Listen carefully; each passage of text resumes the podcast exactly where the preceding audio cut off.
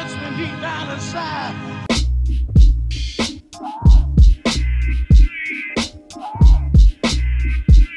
What's up, guys? Welcome to another episode of The High Point with Louis, Francine, and JPM. Hello. Wala si Francine eh. Wala si Francine Wala naman. Pero, humugot na kami ng guest kasi wala si Francine. Nagtagumpay tayo! Hindi nga Nakakita lang... tayo ng Oo. 50-year-old na bakla. Ah, Hindi pala. Sa wakas, may, nag, may nag-message sa amin, 50 years old na bakla. Ah, Pero ano, lang. Hindi pala, hindi pala. lang, hindi pala eh. May, may anak Wala. na eh. So, pero ano, guest natin ngayon, isa sa mga comedy friends natin. Oh, Ah, yes. Pwede, an- ano ba siya? Ex-architect, no? Business owner. Architect pa din naman. Tinanggalan po agad ng trabaho. Comedian, architect, and businessman. Yan ang ating Ay, ayun. friend. Si Rick- Si, and our resident Chinese Bat- Batanggenyo, si Richard Tan. Yan. Yun. Hi Welcome, Richard. guys. Welcome, welcome. Susundin ko ba yung script na 50-year-old gay ako? Hindi. Ikaw? Hi, Louie. JPM. May kilala ka? Meron ka ba kilala? May kilala ka? Na 50-year-old na gay? Ah, Bak- oo. Um, mayaman. meron, meron. Um, Paano, hindi ko paano mo nakilala? paano mo nakilala? Ah, Number one. Ano siya? Siya yung tumahinang... well, una, may motor siya. Sa probinsya kasi, konti pa lang yung gay. Mga tatlo, gano'n. So, limited lang. Supply. Imposible hindi mo makikilala yung tatlong yun. Pero Ano kakilala ko yun nung high school kasi ano, siya yung tumahinang ano ng ah, suot ko nung JS prom. Ah, talaga? Oo. Oh. Malamang no, lahat ng mga tumatahi ng uniforme natin nung bata tayo na Bex. 50 na sila ngayon. 50-ish. Oo. Oo nga, no. 'Di ba? Oh, so kontakin ko nga si Tita Benny na siguro siya ngayon. Oh, ganun din sa'yo, di ba? Tumahi rin ng ano mo, uniform. yung uniform, yung dinadala mo doon para magpa-alter ng pantalon, 'di ba? Oo. Tapos habang minimididahan ka o sumasayad-sayad ng onti yung ano sa ano sa gitna. Oy, mga mataas yung crotch area nito ah. Just natin. Yung, nag, yung 50 na nga siguro yung nag-relax sa nung high school. Relax mo. Relax.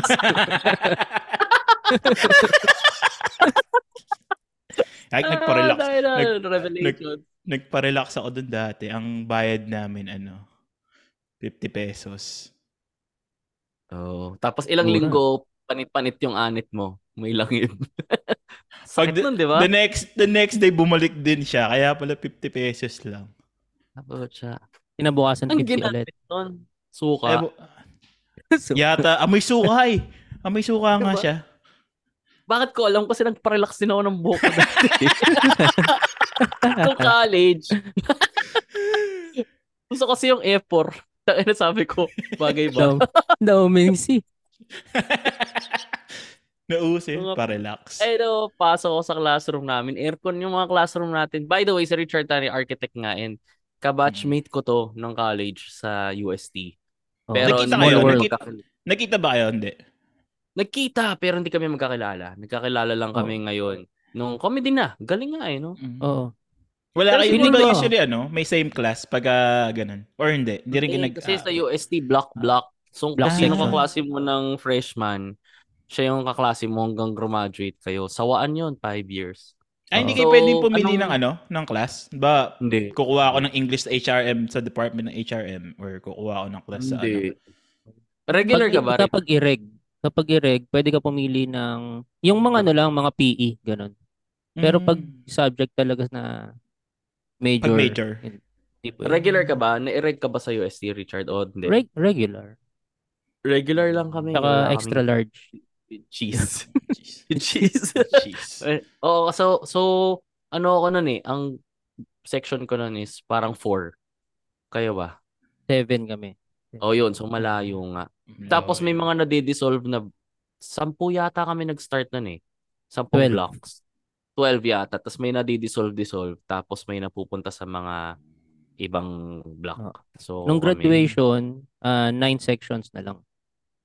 Oo, parang Ah, ganun. Nine na lang. Kasi na-hazing yung, tat yung apat eh. Oo. Patay. Hindi ko alam. So parang ganun. So ano nga ba yung point ko? Tayo na. Hindi kasi nga, magka-block, magka-batch kami nito si ni Richard sa UST. Yan yung building namin, niyayabang namin yun. Kasi bago kami yung first time gumamit tas aircon. Parang Oo. nagsisimula-simula pa lang yung split type. So, aircon yung classroom. Nagsisimula pa lang split type. Lumalabas yung age natin, simula pa lang yung split type. Hindi, hindi, hindi naman. Gumaganda yung split type. Parang ganun. So, since aircon yun, feeling ko yung buong classroom, naamoy nila yung amoy suka kumbok sa riban. Alayo na kwento ko. Yun lang gusto kong puntoin. Tayo na. Isang ko linggong pa ano, isang linggong cream silk yung shampoo mo kasi hindi ka pwede mag-shampoo ng regular. Kasi ah, ito babalik. pala Oo. yun. Sabay na kita sa elevator. Always, oo, oh, yun. Sabi ko, ba't na may suka dito? Suka dito. Uso yun, di ba? No college, college din kami nung unang nauso. Actually, hindi. May kaklase talaga kami nung feeling namin inireban siya. Kasi uso nun yung cream silk na green. Alam mo yun, yung lipo. Oh, di ba yun? Mm-mm. Oo, yun. Naglagi siya naglalagay Yung ano, nun. Conditioner na live-on. Oo, yun. Tapos lagi may sachet sa classroom. Sabi ko, iniwan na na. Lalaki to ah. Kasagsagan na na ng ano. Kasagsagan din nun yung nagpa-plancha ng buhok. Oo. Oo, alam mo yung mukha siyang karakter ng Gundam. Di ba mayroong karakter ng Gundam? Yung buhok. Ayun. Ayun, tapos ganun. nilil- Anyway. Yan, But- bilang architect kami. Ano yan? Yeah. Pero ano, loop. kaya pala gina si Richard Tan bago tayo mapalayo sa pagre-ribbon ano. Kasi maganda yung naisip nating topic kay Richard. Sakto. Ano? Oo. Ano nga yung topic natin, JP? Topic nga natin, race. Rebanding. Hindi, topic natin kasi, eh, eh din, mga nakikinig sa atin, eh, mga kara- kadalasan eh, nag-work, ganyan, or mga middle income, tsaka middle, hindi naman middle age, quarter age. Maraming nag-iisip siguro na, shit, medyo dead end na yung work ko, kaya ayun, ay, parang di ko to type pa, yung ganitong klaseng setup pa. So, paano kaya pag gusto ko na lang magnegosyo, parang ganyan, or na related pa rin sa pinag-aralan ko. So, yun yung topic natin is yung choosing between being employed and venturing into your own business. Being your Ah, own so yun yung boss. topic ganun. na. Being your own boss. Yo. Parang ganun. And employee and supervisor at the same time. So, bali ganun. wala na tong notes ko sa pagiging gay. Wala na to. Wala na. mamaya, mamaya. Notes. Mamaya gamitin natin yan. Pero ano, ano bang background mo, Richard? Bago ano, para malaman ng guest natin. Sa Bali, firm nasa living room galing? ako. Ah, ano, ah una ako nagtrabaho, syempre, ano, company ng family as Mm. AutoCAD operator. Ah, meron kayo nun dati. Ah, may company talaga kayo. Oo, ah surveyor yung tatay ko, nag-survey ng mga lupa. Tapos kailangan niya ng ito pa lang yung ano, pauso pa lang yung AutoCAD. So Mm, magkasabay ayun na sila ng naman ano, eh, tayo. magkasabay sila ng split type split type aircon. yung AutoCAD. So, ito po yung nag-uumpisa pala yung AutoCAD. Eh, syempre, yung mga tauhan ng tatay ko, mga, ano na yun, ah, mostly elementary graduates sa probinsya. Mm. So, ang ginawa niya, nag-AutoCAD. And ako yung marunong. Ah, so kinuha ka ng ano ng empleyado ng tatay. Mm-mm. Oo. Pero graduate ka na nito, hindi pa. Hindi pa, hindi pa. Hindi pa parang ganun. Oo. Kasi graduate ako, patay ni tatay ko eh. Biglang. Ah.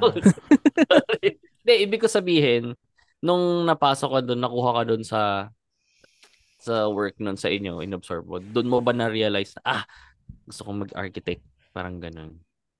May Hindi, ano na ako influence. noon, college, college, College student na. ako. Ah. So, nag-RT na ako. Ah, High school tayo, wala pang AutoCAD.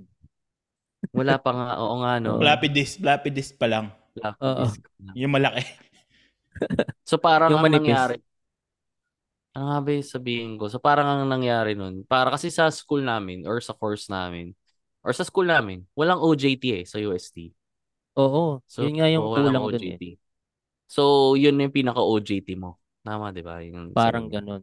Parang ganun nga. Oo. And wala namang nun- pressure kasi family ano eh, family job lang.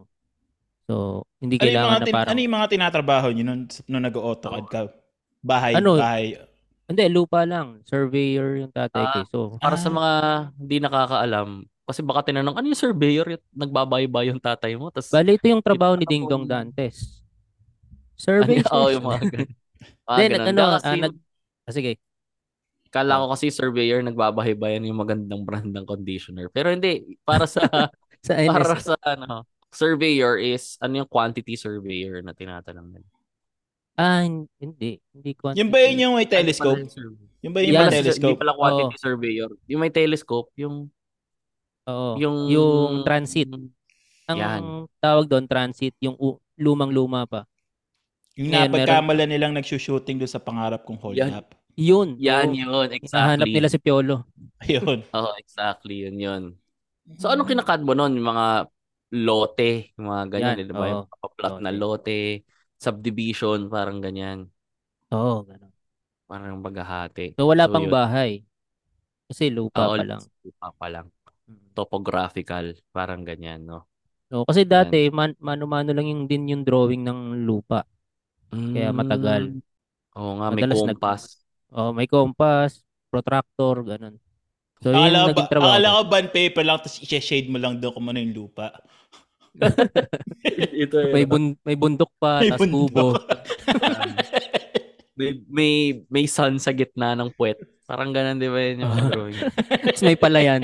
May palayan sa Oo, may background. palaya tsaka bahay kubo. Tapos Mm, may mga letter ibon. M pero yun yung ibon. Oh, Ayun. yung ibon, pwede rin siya yung palay. Ganun din.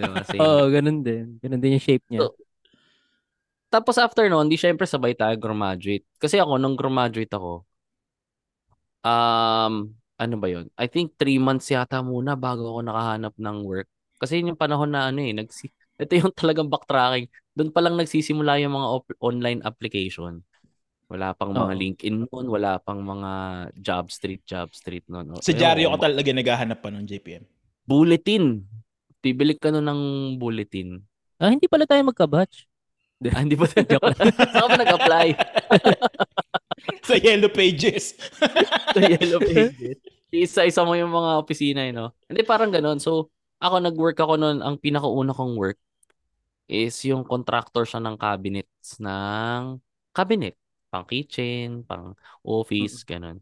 So, ikaw, saan ka, rekta ka na ba Archifirm nung nag-work Ah, ka? hindi pa. Nag, ah, nag-work ako sa Central Azucarera Don Pedro sa Nasugbu, Batangas. Ano So- to? Asukal? Farm? Oh, Ganun. asukal, yan. Ah, nag ano sila ng asukal. Ngayon kailangan nila ng AutoCAD operator din na mag ah, o AutoCAD nung mga machineries nila, pipings, yung mga Ah. ano Ay, yung pero mga bakit structure nila doon. hindi lang layout yung AutoCAD, maga- madami pala siyang gamit. Akala ko pang bahay lang siya dito, ba yung dito mo ilalagay yung sopa, dito mo ilalagay yung akala ko ganun Ah, ganun lang siya. Para siyang Marami ano, pa.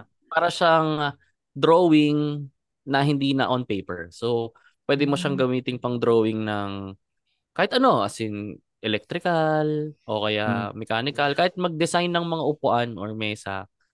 Parang ganun siya. Para siyang madami pa lang madami pa lang ginagawa yung architect. Akala ko building design lang siya tsaka bahay. Hindi Madami rin, talaga. marami pala siya.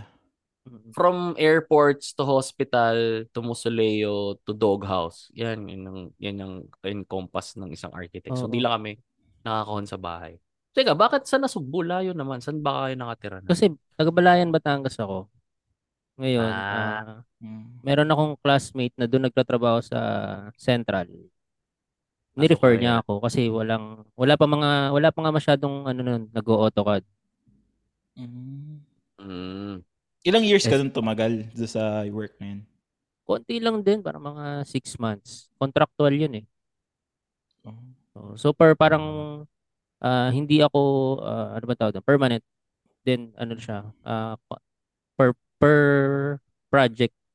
So limbawa magpapagawa sila ng canteen doon sa sa lugar, sa venue. So Mm. ipapa-AutoCAD nila sa akin. Ganun. May Ah, libre may parang- libre kang asukal na napupuslet ng Oo, panahon. Wala nga eh. Tubo pa lang. Iuwi ko yung Tubo tubo. Tapos ako magagawa Yung asukal. payong-payong na tubo. Mas matanda ka pala sa akin. Pucha kasi yung pasweldo mo, barter trade pa eh. Oh. Nay, May uwi akong na ako tubo. ng tubo. Hmm. Mapapatamisan na natin ang ating minatamis. Mga ganyan eh. Tapos after nun, teka, so hindi ka talaga pala based sa Manila simula nun pa. Hindi. Doon muna Kailan ako. lang, Tap- tapos, lumipat lang ako ng Manila nung ano na, siguro nagre-review na for board exam. Ah, hindi ka pa nagbo-board no nung pumasok ka doon sa sa Batangas? Central. Oh, hindi pa. oo, pwede kasi. Pag Arky kasi, Ah. pag graduate mo, hindi ka kaagad mag-board. May two years pa, hihintayin mo. Bago ka Bakit? maging elite. Kailangan daw ng two years experience Ah, parang ganun. Ah, okay. na related sa trabaho. Kasi nga, walang OJT yung Yung UST. uh, UST. Hanggang ngayon ba Okay o lang. pa, yung nung panahon niyo lang? Ganun pa rin yata, no? Ang alam ko kasi sa ibang school, ah, pinapayagan nila mag-work yung mga student. Tapos pag nag after ng ano, pwede nila papirmahan yung pra- yung trabaho nila. Kasi may logbook yun eh. Before ka mag-board exam, may logbook. Papapirmahan mo meron. yun dun sa sa boss mo Ah. na architect or sa engineer. Mm. Ay, architect lang Ah. pala, no? Architect lang. Tapos License. require requirement 'yon para makapag-board exam. Two years yon Nakalog doon. So, nakahati-hati yon Parang, pag graduate mo na Arky, kailangan ma-experience mo, kunyari, three months ka nag-site, o kaya three months yung drafting. So, kay Richard Tan, pasok yon Parang three months siya nag-AutoCAD doon, tapos three months din siyang pwede niyang palabasin na nasa site work. Tapos three months, kunyari, six months may experience ka in designing. Yun yung part na kailangan marunong ka na mag-design ng bahay, whatever. So, parang ganun. So, kailangan mong pa-fill upan yun. Nakakakaba yun. Kasi random ang pag-check ni PRC yun eh. Pag ipapasa mo siya, tapos pag nakita na hindi po sufficient, parang sasabihin, ay sir, hindi ka pa eligible. So parang nakakaba yun. Talaga, sa ibang school, kunyari sa FEU, pagka nakapag-OJT sila, pwede na sila mag-board exam agad. Hindi, ibig sabihin, ba? pwede, na, pwede nilang ilagay yon yung kahit estudyante pa lang sila, pwede nila ilagay yon sa logbook. Ah. Yun. Oo. So Mahirap yun. din pala mag, maging architect, no? Ang dami palang pagdadaanan. Nakala ko after architect, pwede ka na mag-board right away. Di ba pala? Ah, hindi, hindi, hindi kami katulad ng engineer. Kaya, para kami... Pero dati, dati ganun. Dati pwede. Ngayon, ngayon na. Kaya kung susumahin mo, para kaming dentistry. Kasi ang dentistry, di ba, bago ka makapag-practice, seven years. Di ba, may, may, ano ka, may, under, meron kang pre-med, tapos may dentistry ka, tapos practice, tapos siya ka magbo-board. So, so sa amin, ang Arki, five years na nga yung architecture, plus another two years. So, bago kami makapag legit, legit work na architect ka, seven years, parang ganun. Pero ano yun, in between naman, like katulad namin ni Richard Tan, pagka-graduate, pwede naman kami mag-apply-apply ng trabaho. Basta pasok yung skill set. Hindi lang kami pwede pumirma. Ganun. Yun. So, So, wala lang kami lisensya mababa, pa. Mababa pa sweldo nun, syempre wala pang license. Oo, mababa pala. talaga. Oo. Ako nga, ako, starting ko nun, 10K, 12K, parang ganun. Si Richard nga, tubo eh. Tubo. Hindi, nung graduate na ako, asukal na. Asuka, oo nga, asuka. Pero as, ano, asukal na pula, hindi pa yung puti. Hindi pa yung Hindi puti. pa yung puti. Oo. Malagkit. Ganun din sa probinsya kasi. Pero nung nakagraduate ka na, nakakuha ka ng license, tsaka ka lumipat ng Manila, Richard.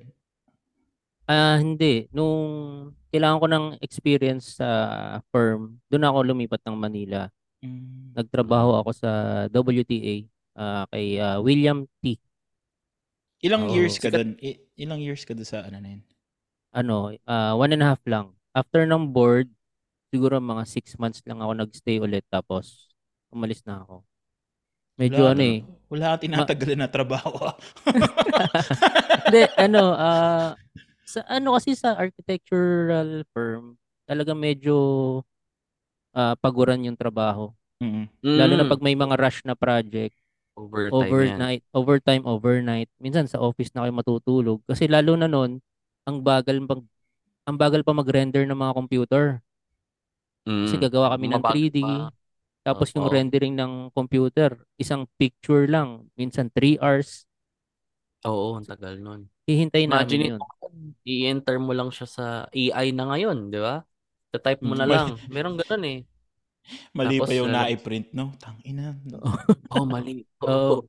Tapos pag after mo i-print ng 3 hours yun, sasabihin pa ng pinaka-head na architect, palitan mo yung kulay. Ulit ka Oo. na naman. So, mahirap nga ang work ng sa archi firm. Ah, so, ilan to, ilang years ka tumagal? One and a half? One and a half. Parang, Mm. Pero license ka na nito, no? Hindi pa, hindi pa. Ah, Hindi pa. yung Ayun din. yung another six months, yun, yun yung na yung license. license Same. na. Same, same. Parang nung nag-work ako nung hindi pa ako licensed sa yung WTA sikat to ah. Ito yung mga big parang ano na big level na, na kung mga mayroon na mga sikat na mga project. So, Pero ako nung time na yun, for- hindi pa. Ah, hindi pa ba? Oh, kami yung siguro lima lang lima lang kaming empleyado ni William. Kami yung mga First nauna. name basis si Wi- William eh, no? Ah. Parang ako rin, ako rin. Eh, ayun yung Nag-start- tinatawag, na architect. Ayun, architect. Ah, sige, balikan natin yung bakit architect ayaw mong patawag na architect. Nag-start din ako niyan. Parang fresh grad ako nun. Tapos isa sa mga after kong nakapasok dun sa cabinet cabinet, three months lang yata ako nun. Kasi naubusan sila ng project. So lumipat ako sa firm din, design firm. Kay Albert naman. Siya, si William. Sa akin si Albert. So kilala yon Albert Yu Associates. So big shot na yun sa mga gumagawa kay SM, Robinsons, ganyan. So I think ano lang ako doon, eight months, natanggal ako Hindi- eh. Kasi hindi pa ako Oh. seryoso nun. Hindi ba ano? Hindi ba, di ba sa resume niya, tapos pag nakikita yung mga history ng trabaho niya, hindi ba na-markdown kayo kasi palipat-lipat kayo ng firm? Or palipat-lipat kayo ng trabaho? Or Ah. hindi ganun sa architect? Sa architecture, iba? Ngayon yata, mas gusto nga nila yung palipat-lipat ka eh. Kasi, kasi ano, depende na lang. Kasi sa architectural firm, tasaba, tama nga si Richard Tan, paguran yung work overtime. Ang tingin nila kasi sa mga technical archi or ganyan, ano, parang highly replaceable ka. Parang ganun. So, Mm. pag nag-retire, nag-resign ka, malis ka, andyan may nakapila na, nakapila na agad na bagong draftsman na mas mura. So, kukunin nila agad. Kung mag apply ka naman, tapos palipat-lipat ka, ipapakita mo lang naman yung accomplishment mo eh. Part ako dito sa project na to. Ito yung natapos ko, tapos ganun. Pero ewan ko sa mga kabataan ngayon kung paano yung style nila. Kasi ako rin, bago ako lumipat dito sa work ko, nakailan din ako. Pa apat before nito. Parang ganun siya. Iyo, Pero, ilang, so- ilan yung ano? Longest na inistayan mo? Dito, sa current ko ngayon, pinakamatagal na ako Ilang dito. ilang years ka na dyan? Ah, il- 10, 11 Eh, years na ako. 11 years? Ag- Ikaw, Richard, tagal na. bago ka nag ano, ano yung pinakamahaba mong stint sa ano? Ayun lang, yung sa WTA. Kasi Tapos- after ng WTA, hindi na ako nag-employee. Diretsong business na ako. Ah, matagal ka na nagbi-business? Oo. Yan. matagal. So Ah. yan, dyan tayo magta-transition. Yun nga, sabi mo Richard, bakit ka nga, bakit mo na-decide na, ha, parang di sa akin tong pagiging Archie employee or sa Nung, firm. pero ito lang, nung nag, ah, ano ka, may anak ka na nun, wala pa. Meron na. Meron na? Oo. Kasi Nung nag-transition hindi- ka sa... hindi pa ako graduate, may anak na ako. Ah, okay. Oo. Diba? So, fifth, fifth year college, ah nanganak yung misis ko. Yun. Mm. oh, architect din si Mrs. eh, no? Si Ice. Siya, architect din yung wife ko. Magsawa silang architect. Parang Nagpa, nag-ano pa rin siya? Na, pum- nagpa-practice pa rin siya sa firm or business, Ah, focus na sa business? Practicing kami ngayon, pero freelance. Hindi na kami nag hindi siya hindi siya nag-employee ever since. Ah, hindi siya nag-employee? Oo. Mm. Okay. Paano yung... Sabi ko kasi sa kanya, huwag ka na mag-employee. Wala akong papala dyan. oh, padre de pamilya dito. Mga ganun. Ah. Mga ganun. Ako magbubuhay sa pamilya, joke lang. Parang ganun. Pero yung asawa niya, hindi, hindi architect, pero ano, mala, mataas ka, tungkulan nito. Hindi, joke. Tama ba? Kasi sa architect may org- organization kami, eh, no? Yung United Architects of the Philippines. So, Ah, sa bukod ano, sa pagiging practicing architect ka, oo, meron pang, meron organization na nag-handle ng mga ganun, professional concerns. So, yan. Ah. So, Full-time naging siya dun. officer siya doon. Naging officer siya Okay. doon. Tapos, ah, on and off din. Mm, parang ganun siya. Mhm. So, after nun, nung nag-transition kayo, sabi nyo, paano nyo sisimulan? Paano nyo sinimulan? Tara, business na lang tayo. Parang, oh. Ano lang, ah, parang sinugal na lang namin. Kasi, ang reason talaga kung ba't ako nag-resign doon sa work ko sa WTA is May health babae ka reasons. doon. Nahuli ka. Pakiblip na lang, pakiblip. De, ano, health reasons, health reasons. Nagka na-hospital ako Tulo. December. Ah, pakibilip, pakibilip na lang ulit. Uli. Teka, wala yun sa script ah. Oh, ba, na-hospital ka. Hindi. Oo, na-hospital ako. Tapos Hospital yun, ka? Bakit sa hirap ng pag... Pa, sa hirap ng Medyo, trabaho? Puyatan, Siguro. ano ba ang ano nang doon? Parang salary or per Salary. hour? Salary. So, Oo. yung di ba usually 8 hours, talagang ano, ilang hours usual ano mo for trabaho mo sa isang araw? Eh, ayun, ganun. 8 hours. Kaya lang, madalas nga kasi overtime tsaka overnight. Tapos, 14. ah, Agad. ang naging problema kasi nung time na yun, dahil nga bago lang yung firm namin, yung boss namin, minsan hapon na pumapasok. So kami, sa umaga, mga empleyado, nagdodota lang kami. Hindi kami nagtatrabaho. so, inintay lang namin siyang dumating. Pag dumating na siya ng hapon, tsaka lang kami mag-start magtrabaho. Ngayon, dahil late na siya dumating, late na kami nakapag-start, late na rin kami makakauwi. Sino ang dinodota mo nung panahon na yun? Yun ba Pakibalik na yung- lang ulit. Yun ba yung code word niya, Dota? Nagdodota kami Dota. sa umaga. Pero puro lalaki pa kami noon, puro lalaki. kami. Kaya yung Dota, eh, ibang dot. Dahil ba late siya dumadating? Dahil late, tsaka palang papasok yung mga instruction niya. Tsaka niyo palang gagawin. Medyo wala ganun talagang- nga nangyayari. Oo, kaya ganun siya. May Wala bang nagtanong na pwedeng i-adjust naman yung oras nyo na pag pumapasok ka? Kasi parang waste of time pag nandito kami tapos wala ka pa. Yun nga eh. Eh, wala. Parang pare-pareho pa kaming nangangapa nun eh. wala, ganun talaga. Kasi nangyayari, yung art. boss namin, ang meetings niya usually sa gabi. Mm. So mga clients niya, gabi niya nakakausap. Tapos late na sila natatapos. Mga 1 o'clock, 2 o'clock. Kasi nagiinuman pa sila eh. Ay na, sarap naman ng may firm. Tapos di kayo Oo. kasama sa inom. Minsan, kasama. Minsan, hindi. Ah, minsan. Ah, yun yung totoong dotahan. Yeah. Oo, yun na yan. Pakibilip na lang ulit. Pero nung, di ba syempre may anak ano nun, hindi ba ikaw nag-isip na, tang ina, parang ito, sure, win, sure na meron akong sasweldohin every, every month, tapos isusugal ko yung, ano, hindi ka ba na, medyo natakot nun? Hindi, hindi ko na naisip yun eh. Kasi ang priority nun is kalusugan. Kasi Mm. kung nagtatrabaho nga ako dito, consistent yung sweldo, pero lagi namang na-hospital, wala rin. So, ano, wala rin ako papakain sa anak ko kundi ano, dextrose. Ganun. Ati sila, no? Papa So, pa next. uh, nung nirisk namin yung ano, sinugal namin yung business, ah may tulong naman from family ko tsaka family ng wife ko. Nag, Mm. ah, tumulong sila mag, mag ah, invest. Saka, Mm. nakabili kami ng blueprint machine tsaka ah, platter. Mm. Yun. Mm. So yun na yung pang-umpisa namin business, blueprinting. Mm. Pero hindi ka nahirapan. Siyempre, bago pa lang kayo sa architecture world. Yung connection para doon sa mga business. Or nag-ano kayo sa point na nag, nanga, hindi naman nagbahay-bahay para doon sa business nyo. Parang nangatok sa mga firm para mag-introduce yung business nyo. Akala ko nagbahay-bahay ka. Tapos, sir, pati sa yung bahay.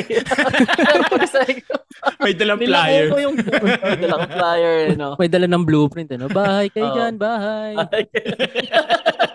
Naglako. Ah, sir, meron kami dito 200 square. Ah, hindi nyo kaya. O to, 150 lang. 150 square. Nilako mo yung bahay. Ano yan? Sigaw ka Ah, sa gabi, baong- blueprint! Blueprint kayo dyan! Malakas pa yung sigaw mo sa taho, no? Kaya lang yun. so, paano, oh nga, no? Yun nga, network-wise. Oo. Paano siya mahirap, nag- mahirap yun kasi nag-start kami ng business sa Nasugbu, Batangas. Ah, Hindi pa kilala yung architect doon. Sa ang mga ang mga gumagawa doon, engineer yon, foreman. Hindi masyadong kilala yung architect. Wala. Kaya Architect. wala walang May nag-hire ng architect. Bago ba yan? Ano ba gayang profession? Architect. Ganon, ganon. Ah, Tapos ganun. ano, Ay, meron ah, dito, pero eh. yung blueprint, yung blueprint naman, yun kumikita. Pero as an architect, ah, konti lang yung lumalapit para magpa-design, gano'n. Tapos ang akala agad nila, pag architect yung kukunin nila, malaki yung babayaran. Yun yun naging ano eh, anong tawag doon? Stereotype sa architect. Stereotype. Oo. Mm. Pag architect, ay, in-architect yan, mahal yan, ganun. Or, ay, mahal Oo. naman maningit. Kaya pag nagpagawa ka ng bahay, tapos may architect ka, sasabihin, "Uy, ang yaman ni ano, ni Mars." 'Di ba? Tapos, May architect siya. May architect yan. Parang ganun. Sa amin, mamboyet lang. Pwede na. Hindi hindi kasi nila alam na mas mapapamura sila kung kukuha sila ng architect dahil ah, professional yung ano nila eh, kinuha nilang tao. Wala yung hindi naman sa sinasabing wala, pero malaki yung probability na hindi siya masyadong papalpak sa trabaho niya. Mm. Parang Yung sa yung sa business nyo, na-sustain naman yung yung ano nyo, yung lifestyle na gusto nyo or talagang medyo gipit din nung umpisa. Gipit din talaga. Medyo ginapang. Kasi ah, dahil nga probinsya yon Mm. konti lang talaga yung nagpapa-blueprint, ganun. May mga araw na parang, ano, pag, pag walang nagpa-print, ang ulam namin, dilata, ganun. Ah, Pero pag may talaga? nagpa-print, oo. Tapos, ah, dahil nga, probinsya, syempre, wala namang mga malls doon. So, Mm. bihira lang kami makakain sa mga fast food, ganun. Ah. Sinaga Si- ah, talaga namin. Paano yung printing nyo? Sinong usual nag... Siyempre, wala masyado sa probinsya. Mga munisipyo na ganun. Yung Oo, nagpapaprint yun, mga inyo. contractor, engineer, sila nagpapa-print. Oo nga, hindi pa Hindi. nakakita ng printing print shop ng, ano, eh, ng architect, ng blueprint. So yun, tapos ah doon kasi sa Nasugbu, merong nag ano doon eh, ah, SMDC. Ah. Nagtayo sila ng Hamilo Coast. So yun, Oh. yun yung nak- naging contact namin na medyo maraming pinapaprint. Ah, Kaya lang, sige, sige. dahil nga hindi kami makakuha ng project na kami mismo yung magde-design, Mm. gagawa. Dahil hindi kami makakuha ng project, after six months din, lumipat na kami dito sa Metro Manila. Yun nga yung tatanungin ko. Paano kayo nag-decide na? Tara, sa. Manila na lang.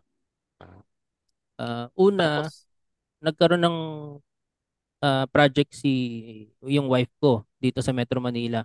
May Mm. ma- nag-ano na siya nun, eh, after na niya mag-board exam, may nag-inquire sa kanya kung pwede magpa-design, ganyan. Dito yon sa Mm. Metro Manila. So dahil nga dito nang dito yung, dito lang sa Metro Manila yung projects namin, doon kami nag-decide, lipat na lang kami dito. mm, Eh, ito Tapos- pala, nakakalimutan ko itanong. Since pareho kayong architect, may times ba na pag nakikita mo yung gawa niya, pinipintasan mo? lagi. Hindi, joke lang. Oo. Hindi mawawala yon. O kaya yan, yung pag, pag hindi siya nakatingin, babaguhin mo bigla. Ah, Ah, sa office? Ah, wala, wala namang ganong setting. Walang kasi ano ganun. eh. Oo, kasi halata. Pero yung... Chismis lang namin doon sa ibang office mate na, "Oh, pangit ng Oo. gawa nito. Ano mo nang gawa Architect nito? ba yan? Oo, parang Ganun. ganun. Tatlo yung pinto, mga ganun. And, and, ano yan, hindi mo naman maiiwasan. Parang, kasi yun nga yung tinraining sa'yo for five years eh, maging, maging Critical. observant sa mga, critical sa mga details. So, bago mo makita yung kagandahan yata, unang matatarget ng mata mo, na sana mas ginawa na lang ng ganito ng onte, Mm. sana mas ganito na lang para mas efficient, parang ganun. Pero overall, nakaka-appreciate din naman kami ng design, parang Oo, ganun. pag may magandang gawa. Mm, sayang di ako nakaisip nun, parang mga ganun. Ngayon, ang, pag nakakita ako ng mga ganyan, yung mga tinatayong mga magagandang building dito recently lang, hindi yung super high rise. Niisip ko, sabi ko, niisip ko, sino kaya architect nito? At sino yung contact niya na maraming pera? Kasi sobrang daming perang involved talaga pag mag- magpapatayo ng building. eh. Parang parang tens of millions na siya. So parang sabi ko kung kung ang pro- professional fee ng architect is 10%, isipin mo kung magkano 'yun. Pero progressive 'yun ah. Parang ideally, kaya nila sinasabi na ay, ang mahal naman ng architect, bakit ang mahal niyo maningil? Kasi by law, kapag residence ang papadesign sa'yo, I think by law, suggest, kumbaga suggested suggested retail price is SRP. 10%. Oo. Oo, 10% of the total project construction cost. So kung 2 million yun, so yung babayad mo professional fee kay architect mo, 200. So parang sabi nila upfront, la 200, mag-drawing ka lang naman. Pero actually, marami siyang napupuntahan. Mm. Yung Yung 200 pambakasyon na na. yon, pam, yun, pambakasyon, pam, panggatas, pang beer house. gatas. Yan. Ito, ito, ito, ito pala. Since pare, pareho kayong gumraduate ng sabay, tas magkaiba yung career path na pinuntahan nyo, Mm. ano yung nakikita mo kay Richard na naiinggit ka? Ano yung nakikita mo kay JPM na naiinggit ka? Ah, Richard. As a employee versus your own boss. ah. Yung kay Richard Tan, syempre yun. Yung ano, yung para siyang yung businessman na ano, parang hawak ko yung oras ko, ganyan. Tapos pwede kong i-flex-flex yung oras, ganun. Tapos yung wala kang dumi-deadline sa'yo, na parang, oh, kailangan natin ipasa to today. Tapos mag-overtime ka. Parang ganun. Yun ang nakikita ko. Tapos yun. Yan, yun Ako, lang. ako Pabalik. siguro, kay, kay Juan Paolo. Well, wal- wala akong kinakaingitan. Hindi, joke. Mali ang pinili mo, JPM. Mali ang wala pinili Mali. mo. Huwag Mali ka yan. mag-empleyado. Mali ang diskarte mo sa buhay, Mali, mali JPM. yung task. Mahili na to. Hindi, ang pinaka Ah. ano talaga pag sa empleyado is yung every month na sigurado ka ng may pera ka. Mm. Pera ka. Kasi Regardless sa kung galingan mo o hindi. oo, Parang ganun. sa business, kung walang darating, wala ka talagang income. Mm. Mm. Pag empleyado ka, laging meron. Oo. Ito, parang ganun. ito, ito, ito, ano to? Pay-wise. Sino tingin nyo mas malaking kumita? Si Richard Tan. Si Juan Paulo, nagpasahan. Big- kasi ano yung big firm versus your own business. Sino tingin mo mas malaking kumita sa inyong dalawa? Depende rin kasi sa needs eh. Kasi tulad tulad ni Richard Tan ngayon, eh, doon, isa pa yung nainggit ako kasi parang kind, ginapang niya yung started early. Parang may may nag-establish na siya ng pamilya niya. May ila, may ila, mayroon na siyang ilang taon na si Rico? To, 14, 16. 16. O 16, 2 years na Two- lang pwede na silang na lang. beer house. So parang parang kung ako Pwede mag-start naman 16 pa lang dun, ako- ah. Hindi, Pwede na ba? Pwede sa basang sa sa probinsya pwede 16. Yung, 14 oo, sa nga nakapasok eh. sa nasugbo. O nga, no? Anyway, yun nga. So, pay-wise, baka wala pa ako ngayong binubuhay na pamilya. Talagang ramdam ko na, ano, na, o nga, no? Medyo maluwag-luwag pa. Pero Oo. pag, siguro pag may anak na ako, hopefully, yun, may, makikita ko na, oh nga, no? Kailangan palang stretch. So, kailangan ko mag, gawin yung ginagawa ni Richard Tan on, on top of ginagawa ko ngayon. So, parang ganyan. Oo. Kailangan ko ring mag-business on the side. Parang ganyan. So, At saka depende rin, depende nga rin talaga sa ano sa sa salary ng employee. Kasi Mm. hindi naman pare-pareho yung sweldo. So kung halimbawa meron mag mag mag-hire sa akin na ganito kalaki yung salary, Mm. May may certain amount ng salary na iaalok sa akin. Mm. Baka tanggapin ko pa. Kasi syempre pera yun eh. If let's say Pero- hindi ka na ano, hindi ka nagkasakit nung starting doon pa lang sa state mo sa ano sa firm. Oo. Tingin mo Actually, tatag- ano, tatagal ka? kung baka hindi rin. Hindi rin. Nag, nag magta-try sana ako mag ano, mag Singapore. Mm. Kasi Mm. kahit pa paano sa Singapore, yung hindi masyadong stressful yung ano. Hindi katulad dito, biyahe pa lang pagod ka na eh. Oo. Doon, doon, pwede kang OT ng OT doon, pero bayad na. Pero efficient lahat. So, parang Mhm. ganun. So, so okay lang. Dito kasi nga tama. Biyahe pa lang. Kunyari, taga Novaliches kami parehas. Tapos, karamihan ng RK firm nasa Makati, Ortigas, ganyan. Oo. Na okay yung bayad ah. So, doon pa lang, from there, pagod ka na. Naranasan ko rin yan kasi parang for a while, taga Fairview ako, pero ang office ko sa Ayala. So, imagine mo yun every day. So, nakakapagod din talaga. Mm. Kasi hindi Yan naman ang isang tipo- malaking advantage sa bis pag may business ka. Halimbawa, dito lang sa bahay yung business mo, home business. Wala kang biyahe. So, yun yung Oo. malaki ang naibabawas. Yung 2 hours na from dito to Ortigas, one way pa lang, ang dami mo nang magagawa dun sa 2 hours eh. Na pwedeng maging productive ka Oo. na makakatulong ano, sa ano mo, income. Yung minus, yung, yung sweldo mo sa sarili mo, minus yung siyempre sa ginastos mo do sa business. Magka, magkano siya usually? Minus yung Sweldo sa sarili. Oh, di ba business owner ka, may expenses, Mhm. expenses. Yung pinaka main ano mo, income mo for yourself minus yung extra expenses. Kasya naman siya talaga. Kasya naman, kasya naman talaga. Na na, na Oo, kasi- ano siya, nakaka-survive. And nakapag kasi ang nangyari dahil nag-start nga kami, wala. Mm. Ah, walang bahay, walang nagre-rent din kami apartment. So, dun mostly umiikot yung income ng business sa rent, sa kuryente, tubig, sa everyday needs. Mm. So, yung sweldo namin napupunta rin since may anak na rin kami, doon din napupunta. Pero ang naipundar namin, yun, nagkaroon na kami ng sariling bahay, business, ah, rentable spaces. Kasi doon lagi napupunta. So, hindi ko masyadong pinapriority yung sweldo ko from the business. Kasi doon ko rin naman ilalagay sa mga kailangan namin. So, wala ako masyadong sarili. Hindi rin ako maluho eh. Wala rin akong bisyo. Hindi Comedy lang. Hindi comedy lang. Yun talaga. And yung comedy, lately ko na lang din naging bisyo to nung Mm. pandemic na. Parang ganun. So may pag pag ano Ano ka, nagkakaroon ka talaga ng listahan ng priorities. Mm. Wala ka bang bu- regret, ano, Richard Tan, na sana tumagal ako, nakapasok ako sa big firm, nakilala lalo yung name ko as a, let's say, top architect in the Philippines through this big firm or something. Hindi wala akong Actually, regret that- na ganun. Dati nung iniisip naging empleyado nga ako, inisip ko bakit parang gano'n ang nakikilala lang ng client, yung boss ko. Kahit gawa ko, design ko, lahat ng project, lahat ng ginawa doon sa project sa akin, ako. Mm. Yung Pero reality ang kilala, yung boss.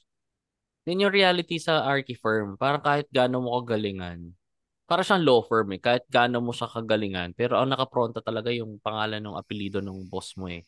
Oo. So sabi nila, sana tumagal-tumagal ako sa RK firm. Ang reality kasi sa RK firm, since lahat interchangeable parts, matagal din tumaas yung sweldo mo. Like Oo. kunyari, senior-senior ka na, pero relat kung mark kung job market wise, hindi ganun kataas yung bigayan. Unless mapasok ko sa work na specialized, ikaw lang yung may alam, parang ganun.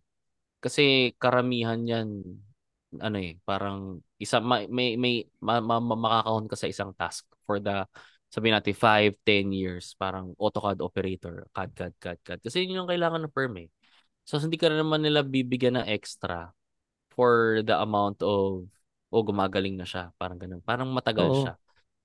Hindi naman niya So- ilalagay yung pangalan mo dun sa pangalan ng firm.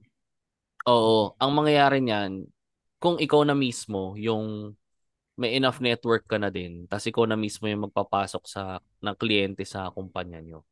So parang ganyan, o ito mayroon akong nakilalang ganito, ipasok natin yung project dito. Up to the point na maging partner ka na. Kaya di ba nakita mo yung mga firm, yung mga kunyari, Richard Tan and Partners in Associates, parang ganon. So ibig sabihin nun, partner ka na ng firm, meron ka ng account na hawak.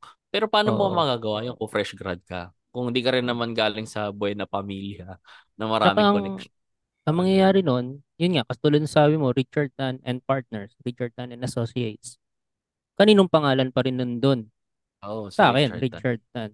So kung So, ikaw, kahit probably, gaano karaming projects ang ipasok mo dyan sa firm na pinapasukan mo, hanggat hindi ikaw yung nandun sa pangalan, hindi ka Ah. makikilala. Mm. Oo, so lalabas at lalabas ka pa rin. Hi- Mm. Gagawa ka ng name mo. So- And mahirap siyang trabahuhin ha, kasi number one, magiging kompetensya mo yung dati mong boss eh. Tapos number two din, maliit lang ang circle ng nagpapakonstruct and mga business na malalaki sa Pilipinas. Unless Oo. sa probinsya ka. Doon talaga, Ay, hindi, ka hindi mo naisipan magtayo ng firm, Richard? Oo, sa probinsya. Ganun. Oh, sa Ah. probinsya. Bu- Naisipan namin, pero yun nga, parang ang nakikita namin, yung business, mas ano, mas, ano ba tawag doon? Sustainable. Ah, mas sustainable. O, tama, Mm. tama. yung business. Kasi doon sa sa firm, una kukuha ko ng mga empleyado na architects din. and kailangan marami ring networks, ganyan. Eh dito Mm. sa Metro Manila, kung wala kang pang puhunan talaga para magtayo ng architectural firm, design firm, hindi ganun kadali. Oo. Mhm. Saturated yung market. But at the same Mm. time, mahirap din kumuha nga dahil marami rin nag-a-apply sa mas malaking firm. So, So, mostly ang parang makukuha mo diyan, ah, yan residential. Pero pag Mm. yung mga projects like halimbawa SMDC, mga ganun, Ah, wala. m- mahirap pasukin yung ganong network lalo na mga yung mga architectural firm na may Chinese na na architect mostly sila yung nakakakuha niyan Sila-sila na yan. Mm. Oo, parang ganun. siya. umiikot lang sa circle nila yan eh. Totoo yan. Oo.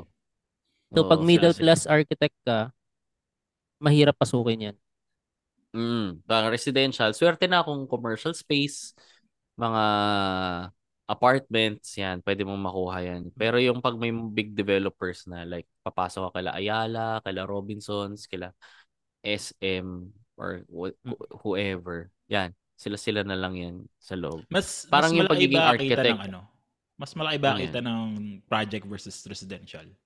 As in, let's say, magpasok ka ng residential, yun ang special, nag-specialty mas residential lang. Hindi pa rin siya, ka- hindi, mas malaki pa rin pag projects compared sa puro residential. Oo, lang. maliit kasi kita sa residential eh. Kasi parang, kunyari, matagal, kahit sabi mong mabilis siya gawin, maliit ang kita niya kasi na, magkano lang ba budget ng isang residential, kunyari. Unless meron ako mga, meron tayong mga kabatchmate Richard Tan sa UST, kaklasiko. Residential nga yung project nila. Ginagawa nila yon for the past 2 to 3 years. Pero sa Ayala Alabang. So, yun yun, malaki depende yun. rin sa clients Depende rin nga sa client. kasi Ang- meron nagpapagawa as- ng bahay 40 million yung budget ganun Oo, mga Mm. ganyan. So, ang architect, hindi mo kailangan ng client. Ang kailangan mo para mag-survive in the long run is patron. Yung sinasabi na repeat client, mga ganyan, or referrals.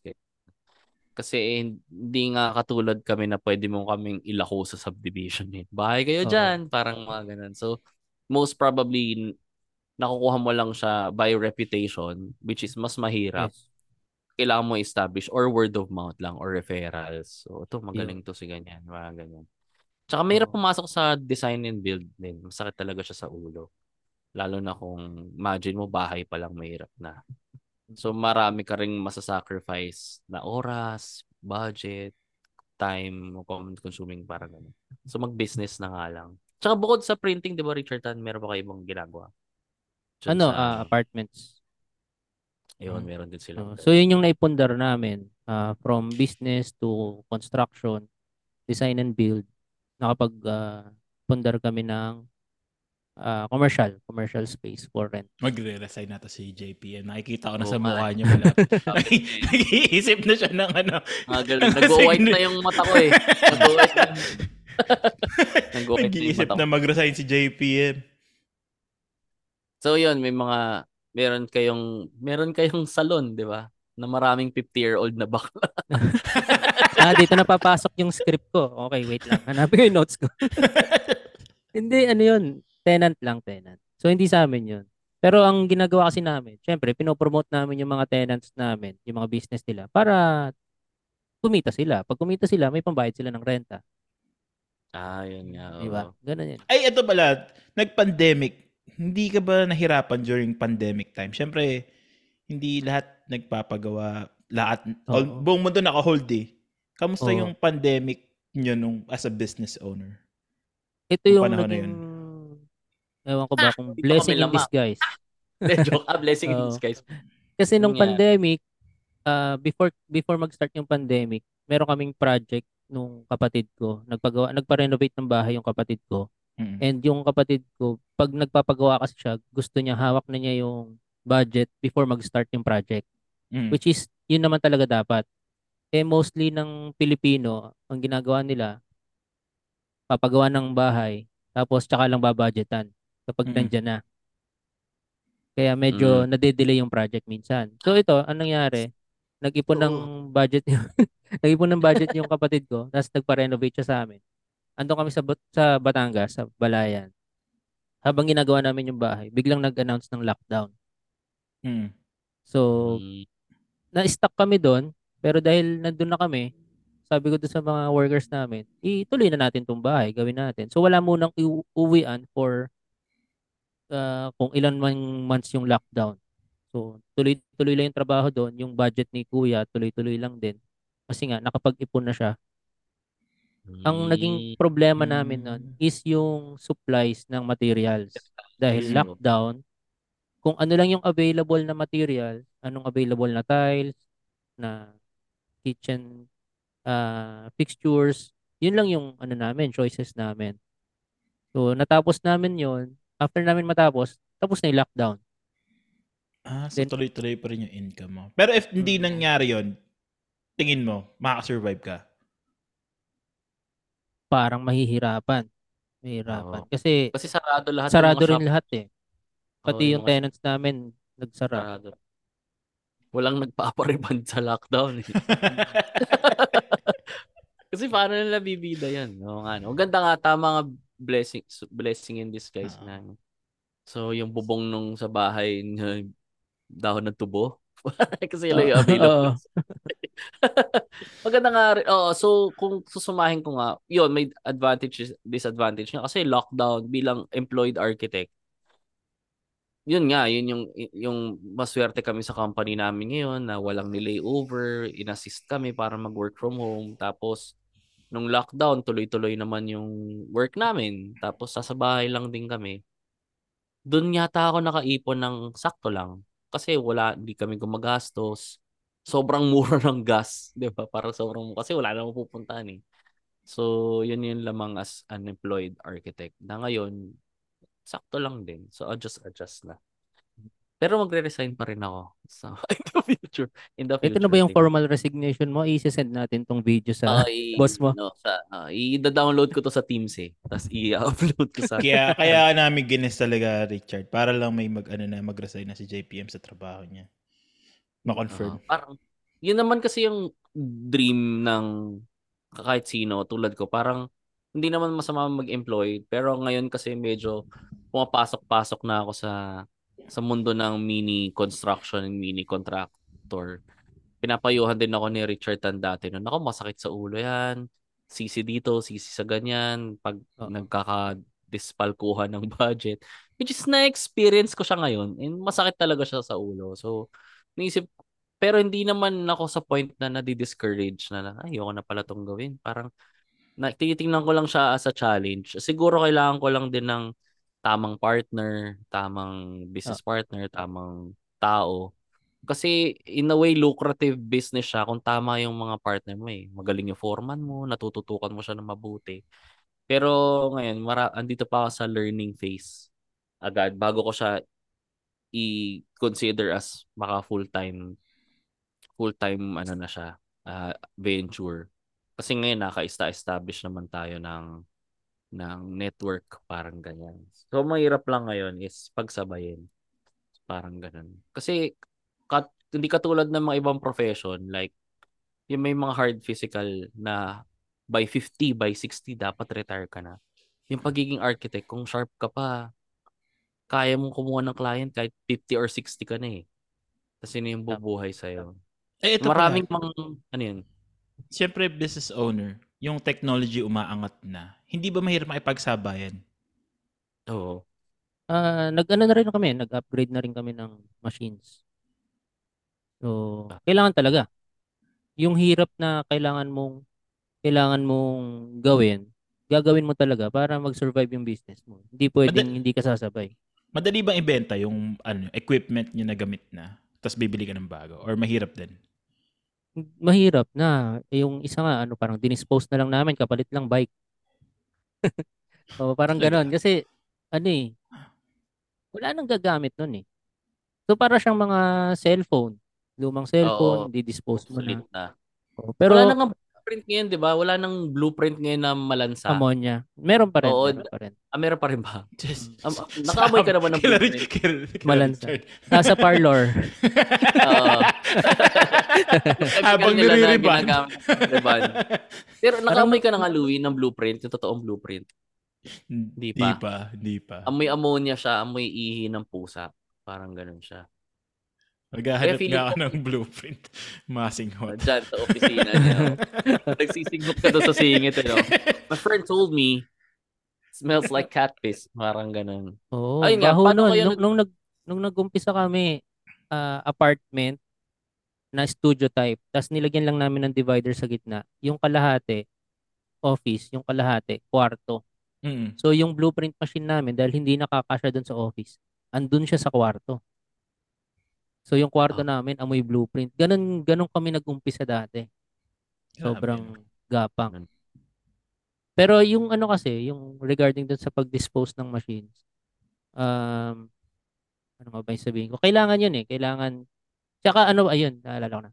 Um, iisipin mo yun as kinita mo na. So, kung, kung kailangan mo na mag-dispose ng machines, okay lang yun kasi Oo, kinita mo na yung ibinayad mo dun eh. Nag-ROI Oo, na siya eh. Unless bago siya. lang, di ba? Last year mo lang binili, tapos may bago ka na namang bibilhin. Tapos hindi mo na siya Oo. magagamit. Hindi mo siya na ROI. Pero yung machines namin, umabot naman siya ng siguro 8 years, 10 years. So, Kakinita. ah kinita ko na yung pinangbili ko sa kanya. Kaya pwede na mag-upgrade. Ito pala, Mm. sabi din ni JPM, parang nabanggit niya last time, yung yung AutoCAD, parang medyo na nalapit na siyang ma-phase out. More on, ano na sila, ba? 3D. Tama ba, JPM? Oo, ang tawag na ngayon. Yung AutoCAD parang basic floor plans Ah. na lang siya, basic flat drawings na lang. Ngayon, nang nauuso nun, As a freelancer, hindi ka ba na-worry na tangin parang kailangan aaralin ko na naman to more on ano, oo. ma-consume na naman Kasi ngayon. Richard, di ba, no? Several years ago, putok na putok na sa Singapore yung BIM, yung Building Information Management. Oo. So, bukod sa dinodrawing mo na, binibilang na niyang quantity, nakikita mo na agad kung may conflict ba sa ibang engineering aspect. Yun yung mga hindi na ngayon na gusto ko nang aralin na dapat alam mo na. Pero as a freelance ngayon, Richard, pagka magkaka... Depende kasi sa needs ng client mo rin. eh. Kunyari magkaka-client si Richard Tan, na ito lang naman yung hinihingi. Ma, pwede mo na yung AutoCAD lang muna. Basta ma-present mo lang yung gusto niya. Parang yung technology, nasa Pilipinas, nasa Pilipinas tayo eh. So yung Oh, technology mm. sa ibang bansa, baka after 20 years pa dumating dito. Totoo. Ganun kabagal eh. na nag-a-adapt. Pero may Oo, mga te- ano na, may mga firm na, na gumagamit na ng BIM Nag-adapt. dito. Nag-iiba na yung ano, gamit nila. 10 years ago, Pero mostly. AutoCAD pa rin. Oo, AutoCAD pa rin. Tama. 10 years ago, bago ako lumipat sa current work ko, naggaganon na ako eh, yung Revit na software. Kasi ang project namin, Middle East. Tapos nung luma- lumipat ako dito, wala na, nakalimutan ko na uli. Balik AutoCAD. So tama, 10 years nga bago sila makahabol uli. Unless, mahal din kasi siya. Kung mamumuhunan ka, mahal din kasi yung mga license noon. Mahal talaga, parang hundreds of thousands. Isa pa lang. So maraming mga negosyo dito hindi nag-a-adapt. Hindi nila kinukuha. Parang So yung mga firm, ah, imbis na bumili sila ng mga legit na na program, nag-stick na lang sila sa AutoCAD. Kasi kung bibili, bibili ka na naman ng Revit, bibili ka na naman ng ganito, maano yun, magastos. Oo, tapos ni, ni, nire-renew mo yung license every year. Hindi naman taon-taon malalaki yung kliyente mo. Parang ganun. So parang hindi siya, hindi pa siya masyadong na-adapt. Parang ganun. So yun lang. Ano nga ba yung... So Pero kami, sir- AutoCAD pa rin. AutoCAD. Tsaka mostly nang nagpapaprint naman, ano eh, PDF. PDF lang yung gamit. Oo, bago siya i-print. PDF lang. So yun nga. So ikaw ba, Louie? Kasi puro sa amin eh. Ikaw ba, Louie, af ang exit mo at some point? Dadamay na rin kita. Kala mo ako lang ah. Gusto mo, Oo nga, oo nga. Naisip mo rin na ba mag ano mag mag-business on your own with your skills experience? Diyan ba sa in, sa inyo is ganun kadali mag-business? Hindi Oo. siya ganun kadali sa totoo lang. Kasi usually kailangan mo talaga ng puhunan if you want to say kasi special specialization ko logistics eh. So logistics, equipment, forklift, warehouse, transportation, milyones agad siya right off the bat. Tapos yung Mm. connection, hindi Oo. hindi kasi siya agaya ng let's say hindi naman sa pagmamalit ng ano ah, ng mga chef, you can sell ng pagkain on your from your ano apartment if gusto mo, 'di ba? Kasi yung mahirap din eh. Lalo na sa pagdating sa logistics. In demand siya if established na yung pag yung tinatrabaho mo. Pero pag starting ka pa lang, napakalaki Yeah. ng gagastusin mo sobra. Hindi, hindi ka siya ang forklift sa studio type na apartment. Hindi pwede, hindi pwede. Hindi ka siya eh. Oo nga. More, most on mangyayari lang if magnenegosyo ka yung ang ibebenta mo lang yung system na naimbento mo no ng logistics. Yan more on System. software, Mm-mm. more on ano yun binebenta mo lang yung expertise mo or, or Mm-mm. Consultant. Yung consultant, Consultant yan. ka na lang. Consultant yan oh. Yun na lang. Oo, ganun. Consultancy, ano, ah firm. Pwede ba yan? Mm. Mm, So, meron kuha ka ganun. rin ng mga employees, consultants Pwede na, kayo. pwede. Pero malaki talaga siya eh. So usually, May handle. s- yung mga folks na nandito sa States na immigrants, bumabalik, ang if magbe-business sila, talagang nilu- naglo-look back sila sa Pinas. Sa totoo lang. Kasi, oh, nap- ang Pilipinas kasi parang ano pa siya eh, developing country. So, hindi pa ganun ka For me, tingin ka, hindi pa ganun ka established pagdating sa mga laws or rules ng ano, pagdating sa business. Oo. Tsaka ka. tawag dito. Tsaka kasi ku- kung dito mo siya gagawin, dito ka magko-consultancy. Doable din Mm. naman, Louie, ano. Mm. Pasok ka sa mga small businesses dito. Tapos Mm. i-optimize mo lang lahat ng mga ano, mga mga purchasing nila, logistics like yung mga supply chain, grocery mga ganun. supply Oh, chain. Mga- maging consultant ka ng mga ano, mga sari-sari store, mga ganun, isa-isa. Ganito ang pagtatam pag-stock ng mga Mobi. Mga ganyan, di ba? Consultant Baka ka tubo rin sa- ibayad sa inyo. Asukal na pula. Asukal na pula ang bibahid sa'yo. Di, Hindi, tsaka yun malaki, yung value ng pera ni Louie dito. Kung dito siya Totoo. magtatayo ng business. Mm. Malaki yung capitalization niya, no? Gusto mo ba Right. mag-invest? Pero ano ka ba? Ah, dual citizen ka na, di ba? Hindi. Or diyan ka lang citizen? Dito, dito lang ako citizen. Hindi ako makapag-dual kasi meron akong mga Bawal. clearance. Ah, hindi ako makapag ano. Maano yung clearance ko. Pero right now, parang no? pinag-iisipan namin mag ano, mag-business. Di ba, di ba nag-usap tayo isang beses JPM yung plano ko na Mm, oo nga. Tama, Anong tama. business? resort. Resort. Dito, Yeah. dito. Sa Pinas. Oo. Dotahan. Oh, Dotahan. Datahan. Pansol. Par- parlor. Dotahan. Tapos may parlor sa gilid. Oo, parang. Oh. So parang if magbe-basis ka, hindi ikaw yung nakapangalan. Parang ganun. Kasi Oo, eh. kasi hindi pwede. For taxes Ah. purposes, Oh. ah Ano ka, magiging investor ng business. magiging investor ako. investor ka lang muna. Ayun, parang ganun. Anyway, final. Oo. final Actually, gusto ko rin magtayo ng resort. Oh, si Richard Tan may So, balak din kung- to. Bar resort, no? Oo, may pwesto na kami sa Kumba. Ay, tara, Investor J- na ano? lang ang kulang. Saan? Sa Batangas? Ah, Lian, sa Lian, Batangas. Sa Ah. Lian, oh. Tara. Pag ano natin. Sige, pag Ako ano bahala na, napas, napasubdivide na namin May- yung lupa. May, may, may lote kami. Investor na lang din ang kulang. Kami rin eh. Ga- gagawa. Kami rin. Kami rin. May lote din kami. Wala lang talagang ano. Ako nang pero- bahala magpasok. May lote kami. Investor na lang. Pero yun nga, yun ang plano for now. Be- kasi eh, baka mag-ipalit din kami ng isip. Just in case. Mm. Kasi syempre, hindi wala pa kaming anak eh. Si- Iba rin yung pag may an- dynamics yung pag may anak na eh. Oo, mag-iiba Ah. lahat. Sobrang ano. Iba na nga lahat. Mahal pa ng education eh. Yun din. Oo. Sa pa rin yun. Tapos, Yun lang. dito libre naman. May may baril nga lang yung classmate mo, pero okay lang. Character development. Oo.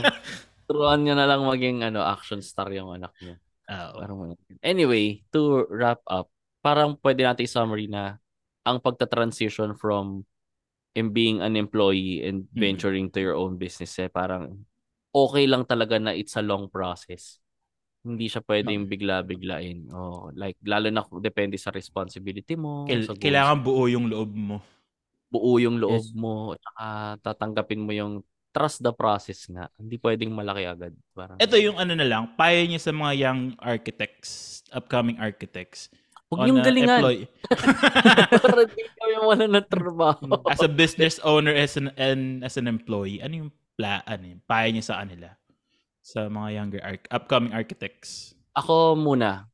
If you're uh, graduating or bagong pasa na board sa architect is huwag kayong matakot pagdaanan lahat and huwag kayong matakot na mag-start from the bottom. Nako kasi alam natin lahat ng mga bata ngayon. Siguro pinagdaanan din natin. Idealist lahat eh. Gusto namin ganito agad yung sweldo. Gusto namin prestigiyoso agad yung pinasukan naming firm or gusto namin is makilala kami agad.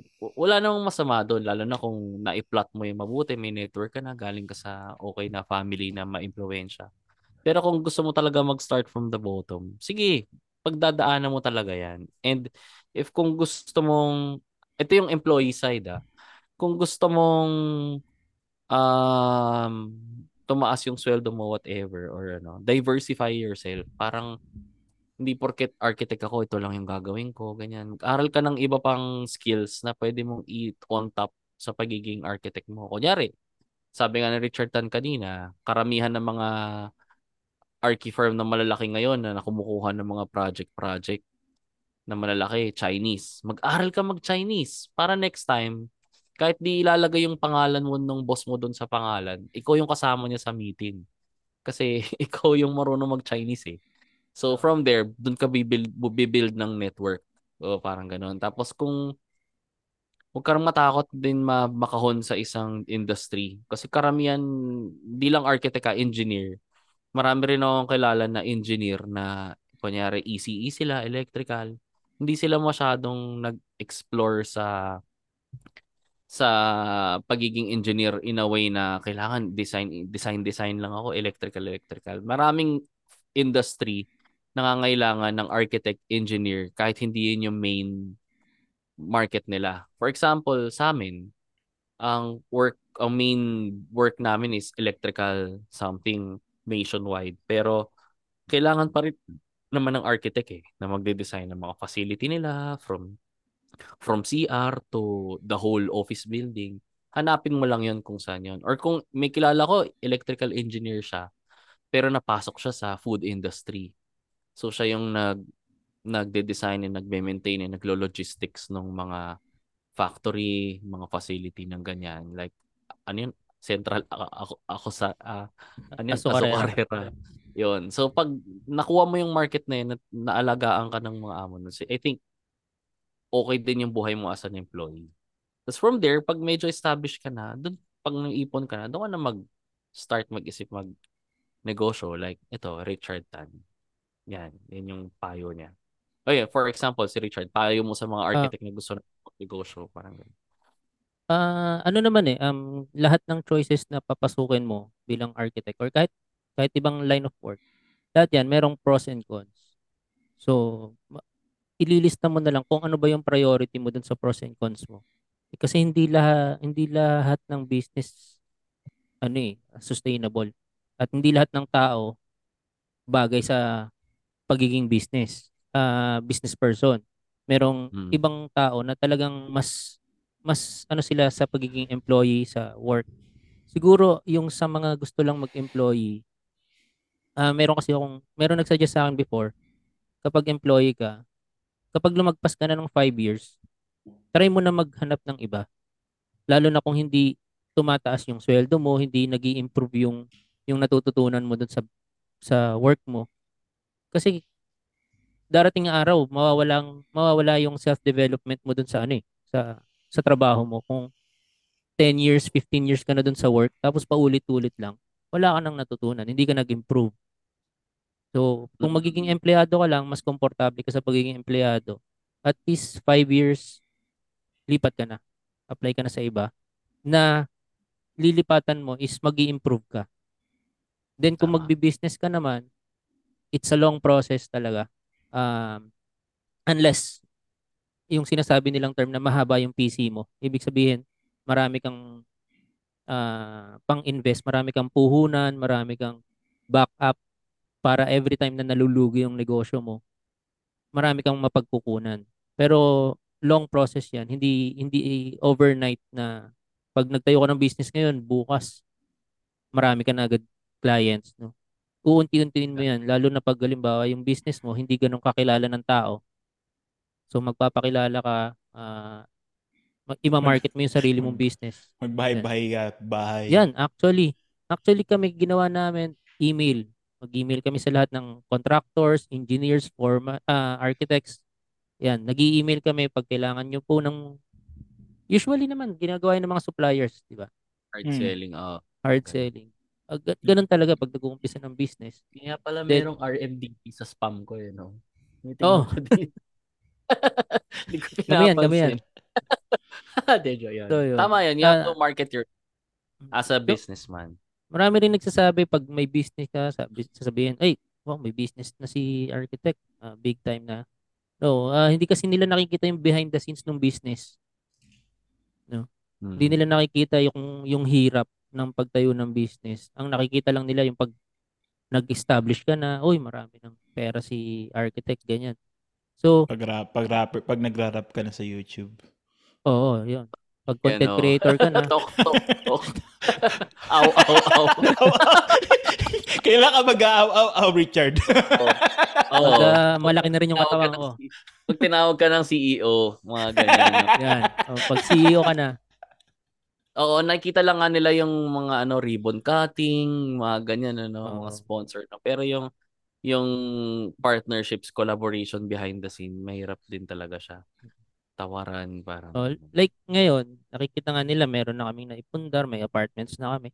Pero yun nga, sinasabi ko, nag-umpisa lang kami, studio type apartment, kalahati kwarto, kalahati opisina. Blueprint machine na sa kwarto.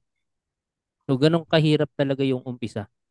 And kung talagang des- desidido ka sa business mo, tsatsagain mo. Mm. Oo. Hindi naman Tsaka yan palaging ka- bagsak. Gaano ka ka dapat ka involved or ka, ka passionate sa Oo. business mo? Kasi meron diyan parang ibalik ta rin natin yung sitwasyon. Yung iba diyan marami din talaga namang talagang pera. Pero ano bang ang tanong nila lagi, ano bang magandang business? Kasi marami akong pera. May minsan may mga taong ganun, swerte nyo. Pero sila parang nalalaman naman nila, ba't ganun nag-invest naman ako dito pero bakit lugi pa rin? Siguro may certain level of involvement ka rin dapat sa negosyo mo na mamahalin mo. Kasi parang iba, Oo. Passionate ka dapat sa business mo. oh, parang ganun. Ikaw nga tinabi mo siya sa kwarto eh. Oo. sa Doon ako na, natutulog. So, yun talaga Parang- kailangan ah, yung interest mo mag magko-connect dun sa business mo.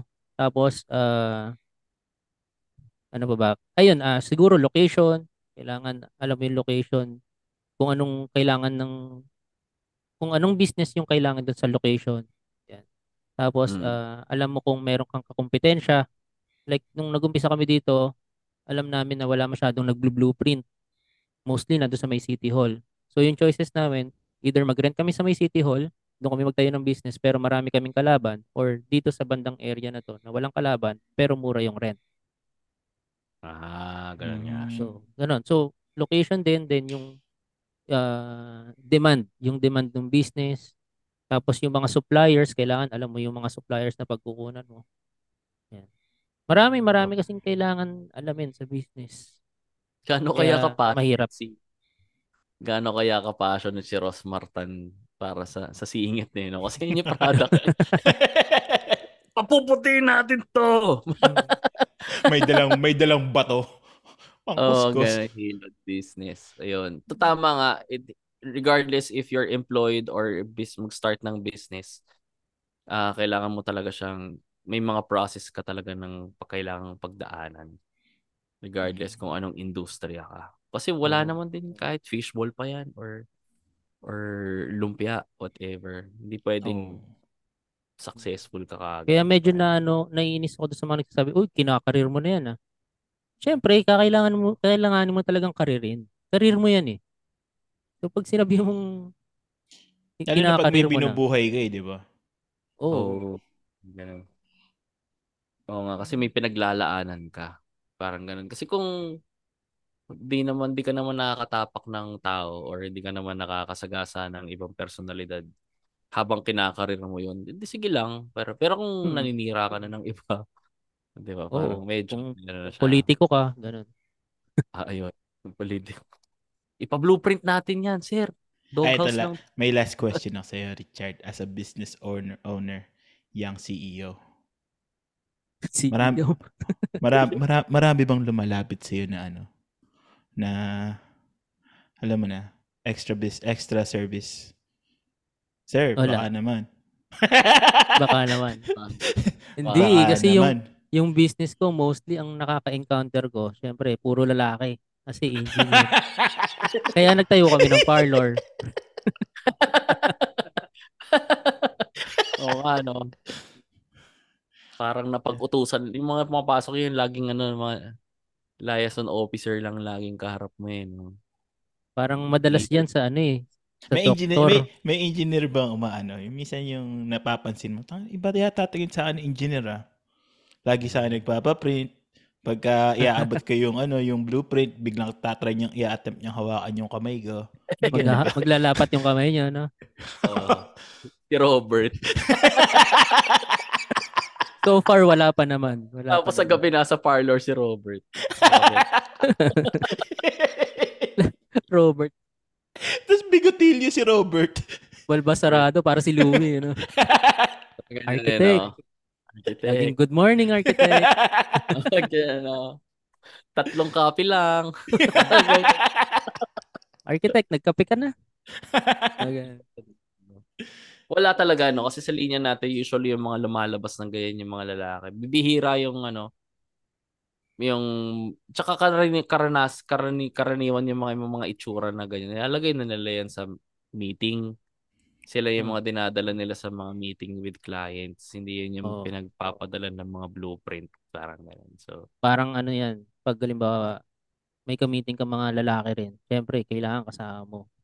Pleasing to the eye. Naging topic namin yan sa gusto lang namin podcast. In-promote mo. Yun! I-promote mo na. Dahil patapos tayo. Sum- Anong mga ipopromote mo, Richard? Ayun, yung podcast namin na gusto lang namin. Kasama namin si Juan Paulo. Guest namin si, ano yan, si Mark Yamado saka si Tapa Lord nitong ako na isang negosyante latest rin. episode. O isang negosyante rin, pinag-usapan namin yung hiring ng Potato Corner. So, napag-usapan namin yung pleasing personality tsaka good, ano yun, good, Ayan. ano yun, yung itsura. Nakalimutan ko. Good Anyway, appearance. Good appearance. Kailangan ba? Parang ganun. Yun. Anyway, tapos, yun na. ah, Shows. Ah, Walang may shows. shows. shows, may Show. shows kami sa Tuesday. Kailan ba upload nito? Next week. Tuesday. Next week, Tuesday. Tuesday. Tuesday Tuesday, ng mga gabi. 7 Habol sila, habol sila Tuesday. Ah, sige lang. Promote. Tuesday Cinema Cinema 76 August 29 sa may ano yan, Scout area. Ah 350 tickets best of ah, Cinema 76 open mic. Yan. Yun. Tapos Ano? ano ba? Ah ah, blueprint yung business namin, ah, RMDT Printing Services. Kung nandito kayo around QC area, no, ah, may may construction firm kayo o design firm, may blueprinting business mo kami, may white print up to 42 36 inch wide na papel. Yan. no. Yeah. Yung Tapos- promo code lang is POGI. Code. Yung promo code. Pogi. Robert, Robert yung promo code. Bert. Yan. So yan, blueprinting. Tsaka ano, ah, Facebook page ko, Richard Tan. Hanapin Richard Richard Tan. follow. Yan. Richard Open Tan, walang mics. number. Oh. Walang Richard Tan, oo. Well, hindi pa siya rehistradong Richard Tan. Ako, promote ako sa August 31 sa. Usok Bar QC, Laugh in Smoke. Kasama ko si Nonong Balinan, Ryan Rems, yan, si Kay Asco, Renz Itok, hosted by Nace Cruz. Ticket sa comedymanila.ph. Yan, makinig kayo ng High Point. Tsaka yan. Tsaka yan. Yeah. Comment Ay, kayo sa face- wala Facebook ko. Sorry. Ah, yung Facebook ko pala ay comedian Richard Tan. Hanapin niyo na lang. Yan, comedian Richard Tan. Kasi yung ano, kabila, negosyo niyan. Tapos, wala pa kaming socials, pero natutuwa kami kapag kami nag-share ng, ng mga Wala, episode. hindi, meron. May, may Facebook tayo, hindi lang tayo active. Oo. ah, oh, pero may Instagram kayo, di ba? Wala. Wala, wala. Ah, wala. Ito lang ang lang. podcast na tamad mag-promote yung mga host. Oo. Pero natutuwa kami pag nagko-comment kayo doon sa Spotify. Yung mga Ah. question. answer yan. Tapos, Ah. doon lang doon tayo mag-interact. Tsaka thank you kay ano, ito best friend ng mga architect to eh, mga civil engineer yan. Si binab si shoutout natin si Lawrence Vivar, shinare niya yung episode natin about dun sa investments ganyan. So, Lawrence Vivar, engineer, project. engineer yan. Oh, engineer yan. Oh. Biking engineer. Siya lang engineer na kita kong nagbabike pero nakasuit. Kaya, Ah, good ito, job. sakto, sakto yung pinasok mo yan. Ito yung recommend ko this week. Para Yan, sa no, ating every week kasi- recommendation. Pero kaming recommendations eh. Every week. Yan. Uy. Ano yung Mm. recommendation mo? Either babae ka or lalaki ka, kahit hindi mo naaamoy na may puto ka, mag-deodorant ka. Yan, Yan, Yan, ganda. tayo. Oh. Lalo na sa Kahit- construction. Mm. Yan ang number one best friend mo. Kahit ano, hindi mo siya naaamoy pero naaamoy siya ng iba. Promise. iba. Oh, regardless kung alam mo sa sarili mo na meron ka or hindi, maglagay ka pa din. Oo. Kasi you'll never know throughout the day. Lalo na Pilipinas to eh, di ba? Na mainit, kanyan, pawising. Kaya feeling ko to si Lawrence, nagdi-deodorant to, lakas magloob magbike ng nakasut eh. Maganda, di- maganda siguro deodorant nito ni Lawrence. Oo. Piper. Okay. Yan. So yan. Ah, top nag top 5. top 5 eh, no? Top 5 brands. Yung mga typical nyo, Rexona, Da, Old Spice, uh, Gillette. Gillette na Gillette, ano, Nivea. Active Cool. Ikaw, Ah, Richard, Dove. ano Dove na Deodorant. spray on. Yan. nagamit mong deodorant, Richard? Sorry, hindi kasi ako hindi ako, Tawas. hindi ako ano. Pag Tubo. wala akong pang deodorant, tawas. Mura lang ang tawas. Kung wala Hindi, kang hindi, hindi ako tawas. mab- hindi ako mabilis bumaho. Yan. Di ba talaga kapag businessman, di ba bilis Eh, bumaho? Tsaka ano, ah, hindi ako mabalbon eh. Mostly sa mga balbon yan. Ay, may Ah, ganun kilala. yun. May kilala ako, hindi balbon, Hindi balbon. pero may pinuputok. Oo. Malakas. Ay, oo, napakalakas. Kinis ng dolphin pero bao. Kasi kinis ng dolphin, pero amoy isda. Anyways. Yan, yung malansano. Yeah, kaya, sige. Anyway, oh, kasi di nyo rin alam eh, lalo na yung mga nagko-commute, tapos may nag-o-office, yan. Mm. Kasi Oo. parang feeling ko may mahawa siya eh. So, I- madikit isa- yan, madikit. Isama nyo na Mm. sa ano nyo yan, sa routine nyo pagkatapos maligo, deodorant. deodorant. Oh, yan. Magandang recommendations natin yan. Anyway, thank you Richard Tan. Thank you, for Richard. this. At, Ano ba ah, yan? Ah, subtle way para sabihin sa guest nyo na mag-deodorant ako. Parang Di pa naman kami Sige na nga, sige nag-guess. na. Eh. Di pa naman kami nag-guess. Ikaw, unang guest namin. Uy, Mga thank you. I feel honored. gone.